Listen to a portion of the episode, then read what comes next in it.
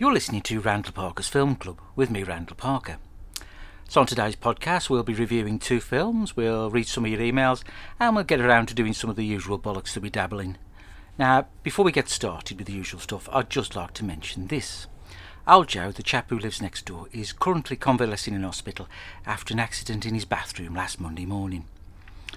When I went to visit Joe in the hospital on Tuesday, he was remaining tight lipped on the full details of what happened to him. All he would tell me was that he was doing his morning ablutions when tragedy struck. He was getting out of the shower and apparently slipped on a stray blob of minty natural source shower gel and had a nasty fall. When hearing this, my first thought was, natural source shower gel? He's always moaning about how he's got no cash, so how the fuck did he afford that? But once the initial shock of that wore off, I was glad to hear that he's not too serious and should be back home in the next few days. When visiting him later in the week, I managed to get a few more details out of the old sod, and it turns out that when our Joe slipped, he somehow managed to land arse first onto the handle of his loo brush. Took the doctors two and a half hours to get it out, as he had such a tight grip on it. Uh, managed to grab a word with the boss nurse lady. I think they call them matrons, don't they? and she said this was the fifth time in as many years that old Joe has been admitted suffering from a bog brush slash arse related injury. She said to me that it's nice that he got someone to come and visit him, as normally when he's in here, he's on his own and no one comes to see him. It comes to something when I'm the only company he's got, isn't it? Now, I have heard him mention his sister once, but I think she lives all the way down in Cardiff, and they haven't spoken since the early 80s, when they fell out, when they both took opposing sides of the argument when the pound coin was first introduced. When I came back from visiting old Joe on Tuesday, I was greeted by the sight of Judith, the home help outside old Joe's bungalow, with a transit van loading up all of his stuff. Somehow she managed to get hold of the wrong end of the stick and thought Joe had carked it, and she was clearing out his flat for the next tenant. Tell you what, she weren't best pleased when I told her that old Joe was okay and she'd have to put it all back, which she begrudgingly did, well, apart from that reclining armchair, as she said it weighed a fucking ton, and she'd almost prolapsed when she was loading it up. So she just kicked it out of the back doors of the van, where it remains, on the front lawn, getting piss wet through in the rain.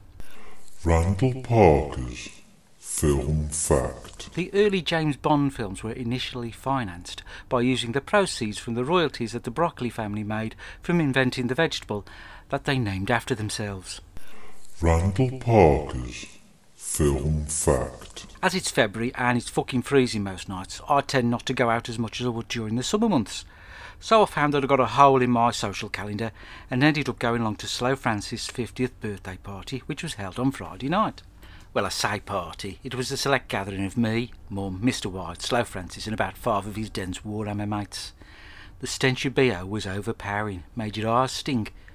Fucking hell, no word of a lie, it smelled like a grapefruit processing plant. I decided to turn up nice and early because I didn't want to miss out on the buffet, and it did piss me off slightly the fact that Mum and Mr. White had gone all out with no expense being spared. I mean, they'd even got some chicken goujons. Now, I don't know if you know what they are, but they're a bit like chicken nuggets, only slightly longer. I would really gone overboard, which was annoying because when it was my birthday, I was on the run, and they didn't even notice I was missing. At first, when all of his crap mates turned up, I thought to myself, I didn't realise it was fancy dress. Felt a bit underdressed, you know. And I would have put my stormtrooper helmet on, you know, if I'd have known. Right, firstly, one of them turns up dressed like a cross between Peter Davison's Doctor Who and Tracy Beaker. Then one turns up looking like Sloth from the Goonies. Then another one turns up, the spitting image of Jackson Galaxy, the cat bloke. Uh, if you don't know who I mean, look him up on Google. So I says to Francis, sorry mate, I didn't realise it was a fancy dress party. But he says, no it ain't, this is the gang, it's just how they normally dress. I mean, one of them's wearing a moped helmet, and he ain't even got a moped. He wore it all fucking night. Figure that one out. What a sight to behold, Slow Francis and the Warhammer wankers. Right, the tubby fuckers went to the buffet like nothing I've ever seen. They were shoveling it in like there was no tomorrow.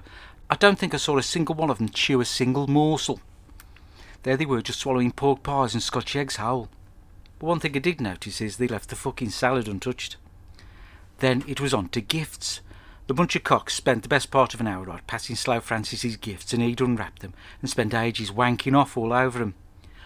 Not literally, but nearly. Each gift was something to do with crappy Warhammer, right? And he'd go into this massive monologue about how they'd strengthen his squad for the up and coming regional competition at the town hall. This really did surprise me. I honestly didn't realise they had competitions. I thought all that Warhammer entailed was a group of sad fuckers sitting round at each other's houses, right, stinking of sweat, trumping endlessly, whilst talking bollocks about tin soldiers, whilst consuming endless six packs of crisps and drinking Coca Cola straight out of two litre bottles. By the way, if you're wondering, I bought the Bell in two packets of Smart Price Jaffa cakes. Wasn't going to splash out on the brick. Tell you what, they really are a boring bunch to see you next Tuesdays. So boring, one of them, right, I would call him the fat one, but it wouldn't be fair to single him out as the fat one, as all the others had put in a fair bit of effort in that direction. So for argument's sake, we'll call him Giacomo. Well, well, when Giacomo found out I did a film podcast, he pipes up and says, Oh, I went to the cinema last week. And there was this long pause, right, and I was waiting for the rest of the story. And it didn't come. That was it. That was the fucking story. Right. Then the one who looked like an obese Tracy Beaker dressed up like the fifth Doctor Who, right? Well, he kept looking at me right, like I was the weird one. Anyway, at one point, I managed to make him cry in front of all of his dousy mates when I said that Jodie Whittaker's Doctor Who was even shitter than Sylvester McCoy's and made Colin Baker's go at it look like an absolute tour de force. And then Mum said that if I couldn't play nice, I'd be sent home before we had the jelly and ice cream. Wouldn't mind if I was only speaking the truth. Like, I've got no problem with Doctor Who being a woman. Just that woman. She just don't look right. She looks more like your mate's annoying sister. Tell her I'm glad she's fucking off. Anyway, before they brought the cake out, I managed to have a quick chat with Mum, and I asked if didn't it bother her that fat-handed Beryl's lad was living under her roof. But she said that Mr. White thought he owed it to Francis to look after him whilst his mum was away, and Mum enjoyed having him round the house, and she said he's like the son I never had. Towards the end of the night, Mr. White gets his camera out and tells me to go stand next to your brother Francis. Brother Francis makes him sound like a monk, which I do suppose is quite apt, as he's got a fucking bowl haircut like one. It has to be one of the most boring nights I've ever had, and that's saying something. I'm mates with Big Ken. Anyway, the party came to an abrupt end around about half eight when they had to call an ambulance for Giacomo, who it turns out has a nut allergy. Something I didn't realise until after I'd managed to flick a dry roasted nut into his gob when he dropped off on the sofa. Fucking cracking shot it was. Straight in. Emails. Anyway, enough of that bullshit. Let's crack on with some emails. We've got a few, so let's dive straight in. Our first one goes Dear Randall, imagine the scenario. You are visiting an old army buddy of yours in hospital who is suffering from some form of cancer that he got when he was doing some secret missions back in the day. You fought alongside him for many, many years and you were very close. And after you've had a chat and given him his latest copy of Take a Break and a bunch of grapes, you leave. As you are walking through the main foyer of the hospital, you notice that a cleaner is packing a firearm, which you find suspicious. You follow him and find out he's part of a crack Eastern European team of mercenaries, and they are plotting to steal a virus.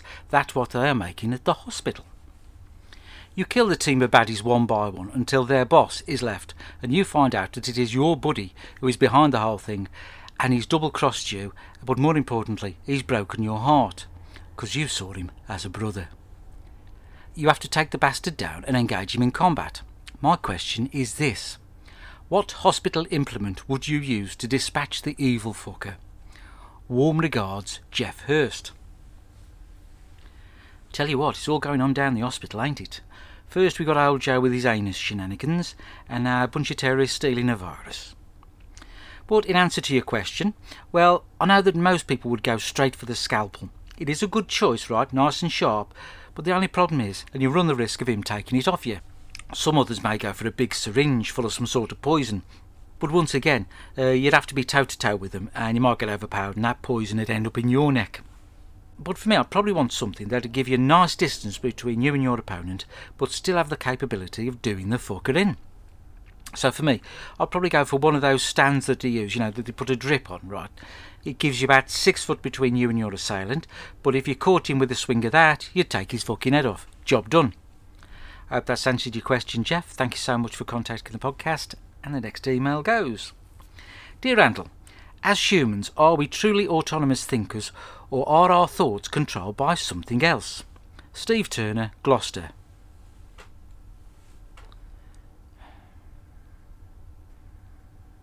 Let's try this one. Dear Randall, I love most X Men films. Well, the first two, then First Class, Days of Future Past, The Wolverine, and Logan. The rest of them can fuck right off. In fact, a couple of Christmases ago, my nana, God rest her soul, bought me the entire X Men collection on DVD. Apocalypse and Dark Phoenix are still in the cellophane, destined never to be opened. I often dream of a world where mutant beings can be accepted and are not hunted down and killed. If you were fortunate enough to be blessed with mutant powers, what do you think they would be? Best wishes, Claude Littner, London. He does realise they're made up, don't he? I do hope he doesn't think they're documentaries. I'm a little bit concerned about him, actually. I think you may need to talk to someone, Claude. But on to your question. There are some fucking brilliant X-Men powers, ain't there? There's that one where you can bend metals. There's that one that Wolverine has where he can't drop dead. And then there's one where he can run dead fast. And then there's that sitting down thinking one that the bald fella does. I would normally go for something like going invisible on command, so you could nip into the cinema for free. But that's a bit obvious, ain't it? Plus, I don't think I could resist the temptation of nipping into the ladies' changing rooms in Primark. So I think I'm going to probably go for something like when I go for a shit, it came out like lumps of gold. I'd never have to worry about money again, would I? Yeah, I'm going to go with shitting gold as my X-Men power. Mind you thinking about it, you don't actually choose your own X-Men power, do you? You just get what you're given. So I'll probably want shitting gold as my power, but end up with something really crap like, um, I don't know, unlocking a car door by just thinking really hard about it? Good question that was, Claude. Thanks for getting in touch. Now brace yourselves. Strange sounds from the dark corridor. We have an email from the arch nemesis of the podcast. Now, for those of you who might be new listeners, this bloke is a right sado with a rival film podcast, and he tries to sound mysterious by calling it the Dark Corridor because Colin Forrester's film podcasts don't have the same ring to it. Well, his email goes Dear Randall, Firstly, I would like to congratulate your mother and Mr. Watt on their recent marriage, and it doesn't surprise me that they took the opportunity to take the plunge whilst you were out of the picture. I wish them many, many years of happiness. God knows they both deserve it.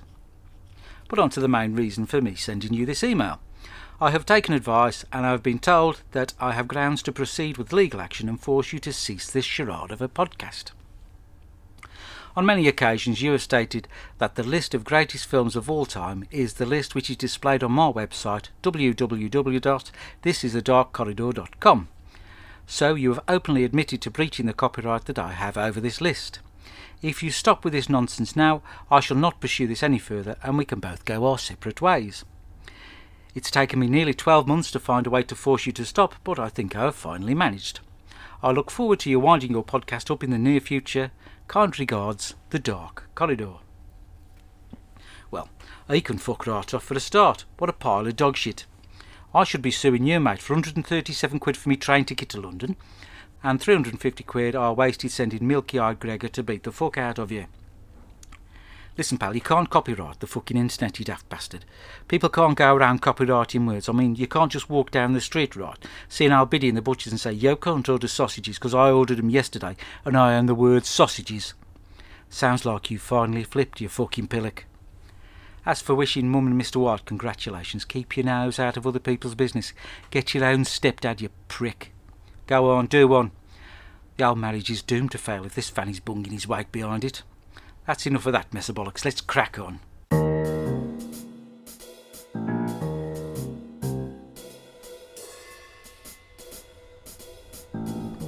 So on to today's reviews. Later on we'll be reviewing a film from 2017 requested by a listener, but for now we're going to be turning our attention to a classic film off a non-specific list of greatest films of all time, and definitely not the list of www.thisisthedarkcorridor.com. Tell you what, he's right pissed me off there. Tell you what, if you're going past Longford Road in the Chorlton cum Hardy area of Manchester, then why don't you pop round to the Dark Corridor's house and give him a good kick in the fucking knackers? Should be easy to spot which one's his house. It's the one with the arrogant twat in it. But I've gone slightly off subject there, haven't I? Right, so back to our film review. Uh, our first film today is from 1997, made in Iran, and it's called Taste of Cherry and directed by a fella called Abbas Kiarostami. Don't think I've gone anywhere near pronouncing that right, but let's crack on. Film starts with this bloke, Mr. Baddy, and he's driving around Tehran, which is in Iran, and he keeps driving past a load of blokes and looking at them right weird, and you kind of think to yourself, hang on a minute, is he looking for a bit of trade? You know, bumming like. Well, it turns out he ain't. He just drives around for a while, right, and he sees this bloke at a phone box shouting about how he's got no money. So Mr. Baddy pulls over. When the bloke's walking off, Mr. Baddy says to him, Hey mate, need some cash? I've got a job for you. Now the bloke, thinking Mr. Baddy wants a bit of sexy sex, says to him, Look pal, fuck off before I smash you in the gob. So Mr. Baddy fucks off. Anyway, after a bit more driving, tell you what, most of the budget on this film was to go on petrol. But after driving for a bit, he sees this young soldier who's off for a bit of a walk, and he says to him, Why not hop in? I'll give you a lift. So the lad does, and they go for a bit of a drive around, and they have a chat and get to know each other. Mr. Baddy says to the soldier, How'd you fancy earning a bit of cash? And the soldier says, I'm not sucking you off. And Mr. Baddy says, No, mate, it's not that. Let's drive up this hill, and I'll show you the job. So the car stops at the top of the hill, and Mr. Baddy says to the soldier, Get out of the car and have a look at this hole. And the lad says, I don't want to look at your hole, thank you very much. But Mr. Baddy don't mean his bumhole. He means a hole he's dug under a cherry tree. And he says to the soldier, right, uh, what I want you to do is tomorrow morning at 6am, come out here, shout Mr. Baddy, Mr. Baddy, and then help me out the hole. Unless I've topped myself, in which case, fill the fucking hole in. And the soldier says, You're a fucking nutter, pal, and legs it off, never to be seen again. So Mr. Baddy thinks, oh, bollocks, and sets off to find someone else to bury him when he turns the lights out.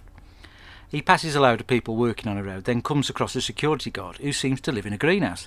And they have a chat, and Mr. Baddy says to him, Let's go for a drive. But the security guard says, Nah, pal, I can't be asked. Ask me mate, who lives over there, under a bush. He's training to be a vicar. So Mr. Baddy picks the trainee vicar up and they set off for the drive. Mr. Baddy says, I want to top myself. I'm not telling you why I want to top myself. I just want to top myself, and that's that. And the vicar says, Thanks for considering me for the position, but as I'm going to be a vicar, I can't do it and he exits the car. So Mr. Baddy's back on the prowl again, and he meets this old codger and gives him a lift. And they drive around for ages, and he asks the old duffer to come up to the owl in the morning and either help him out or fill the owl in. And the old duffer says, Yeah, I could do with the cash because my kid's poorly. And they drive about for a bit, and the old codger says, Why do you want to end it? And Mr. Baddy says, Just do, none of your business. So then the old fucker tells a long story about how many, many years ago he wanted to pop his clog, so set off with a rope to hang himself, but somehow managed to end up up a tree, eating mulberries, and thinking, fuck that suicide lark, because the mulberries were so juicy and made him reappraise his life. Tell you what, he didn't half bang on about them fucking mulberries. It was like a fucking advert for them. Right, he tries to convince Mr. Baddy that life ain't shit, it's just a bit shit now and might get less shit in the future. They go their separate ways, and the old cock says, I'll see you tomorrow, and if you're dead, I'll fill the fucking howling. So Mr. Baddy drives off, then decides to turn the car round and chase after the old bloke and say to him, I Bung a couple of stones at me just to make sure I'm not dead. Because I don't want you to fill the howling if I'm only kipping. And the old bloke says, OK, I'll make sure, and then they part company. Anyways, we see Mr. Baddy the next morning climb into the hole, and that's sort of where it ends, and you don't find out if he's dead or alive.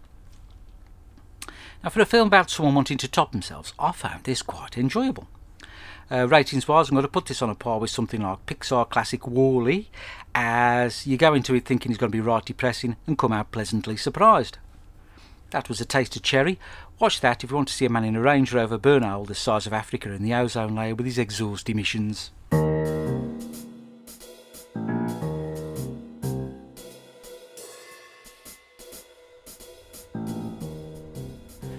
Thursday just gone was the funeral of Reggie Richards, who used to run Reggie's Snack Caravan, and it was lovely to see such a large turnout at St Chad's. Uh, many of the familiar faces from around town were there, and some of Reggie's old gang turned up to bid him a fond farewell. Clawhammer Pete read a lovely piece in the church from the Daily Express from back in the day when he and Reggie turned over a wages van just before the Silver Jubilee in 1977. It was nice to see his son Mark was allowed to attend the funeral, and he was accompanied by two massive prison officers from HMP Manchester. And even though me and Mark haven't seen eye to eye since I reminded everyone he shat himself at the fair, he did manage not to threaten to kick the shit out of me when he saw me in the church. The prison had kitted him out in a nice suit for the ceremony, and he was all very dignified. Well, that was until we all followed the coffin to the graveyard, and Mark seized the opportunity to make a break for it and got tasered, and was last seen being manhandled into the back of a prison transport, sopping wet with his own urine, crying like an eight year old girl. do have to say that both Jackson, two exes, and John Wick, all one word, were well behaved in the church and at the wake afterwards. And I did manage to grab a word with Donna, who thanked me for making the effort for going along. I did say to her it was the least I could do, as her dad had given me so much pleasure over the years with his fried egg baps. As a way of thanking me, Donna invited me round to her house on Saturday night, where she cooked me a meal. Well, I'm pleased to announce Donna has certainly inherited her dad's cooking skills, as she whipped up a storm in the kitchen, and I have to say it was the best fish cakes, chips, and beans I've had for a long time. And then she gave me a bill for 20 quid. Randall Parker's Film Face Off. So I want to film Face Off, the part of the podcast which compares two films with similar themes and plots, analyses them, and then tells you which one you should watch. Now, both of our films today involve a bunch of criminals who are given the option of spending the rest of their lives in prison or going on a mission that may or may not result in them being killed. But if they succeed, they'll have their sentences significantly reduced. So today we'll be comparing Suicide Squad from 2016 and The Suicide Squad from 2021. So both films take a team of right arseholes and send them off to do a dangerous mission and save the world from a bunch of twats. The only main difference being one team has the police detective Luther in it and the other has the Fresh Prince of Bel Air. The Suicide Squad has a giant starfish as the main baddie, but Suicide Squad decides to go down the unconventional route of not having a baddie in it. The Suicide Squad has Margot Robbie as Harley Quinn, whereas Suicide Squad has Harley Quinn played by Margot Robbie. Suicide Squad has some big shootouts and action sequences, but this Suicide Squad you do get to see a bloke's face blown off. In Suicide Squad you get Jared Leto as Joker, but in this Suicide Squad you get Rocky as a massive shark.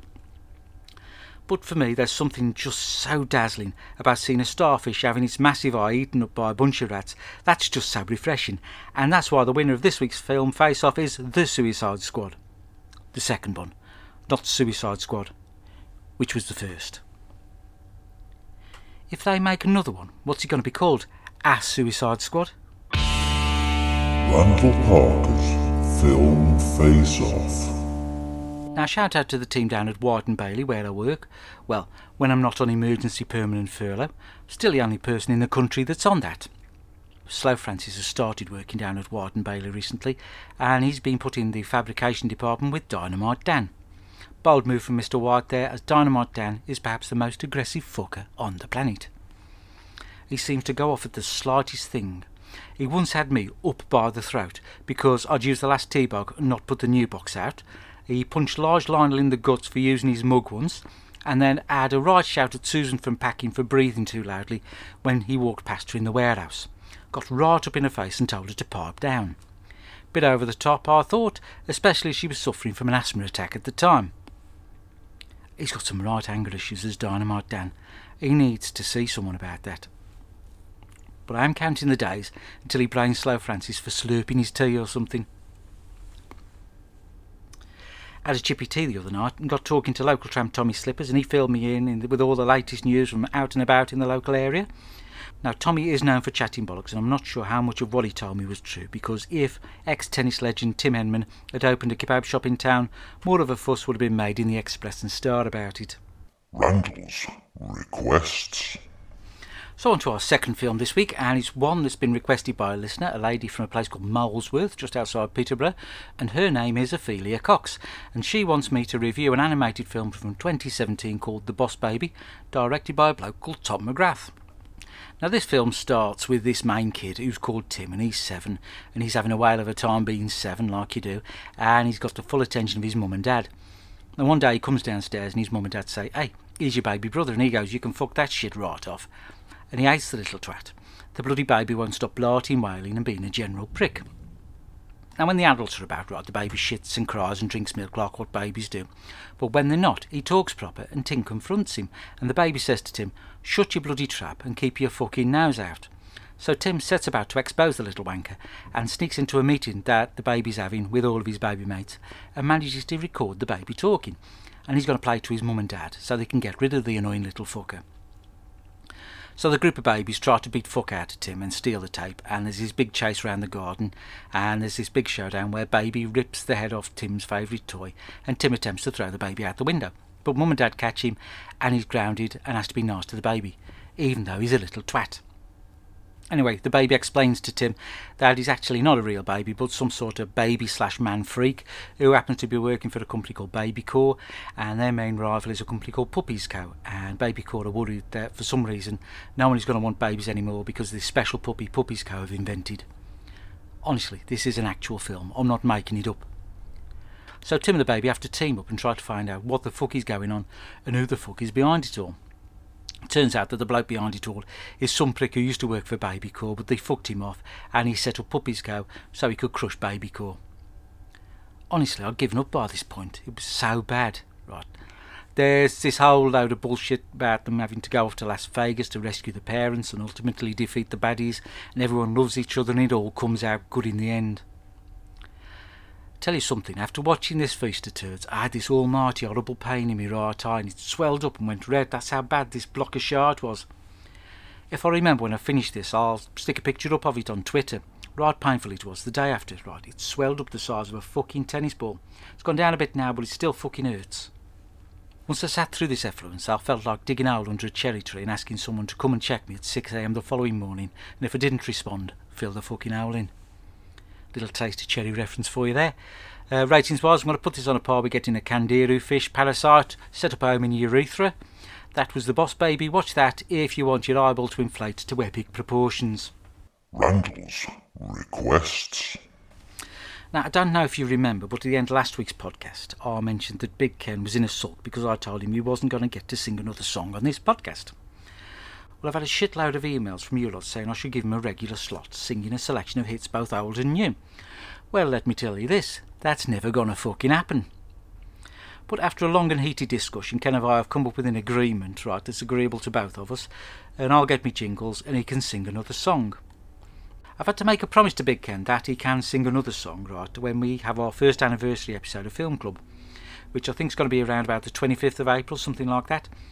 Anyway, as I don't want anything to do with this shit, Ken and I have decided that we're going to let you lot pick the song that you want Ken to murder.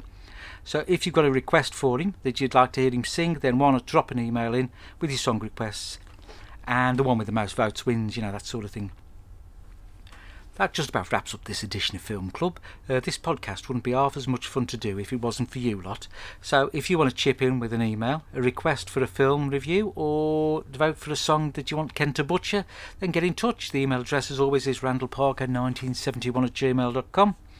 I know I say it all the time, but I really would love to hear from you. Ta-ra for a bit.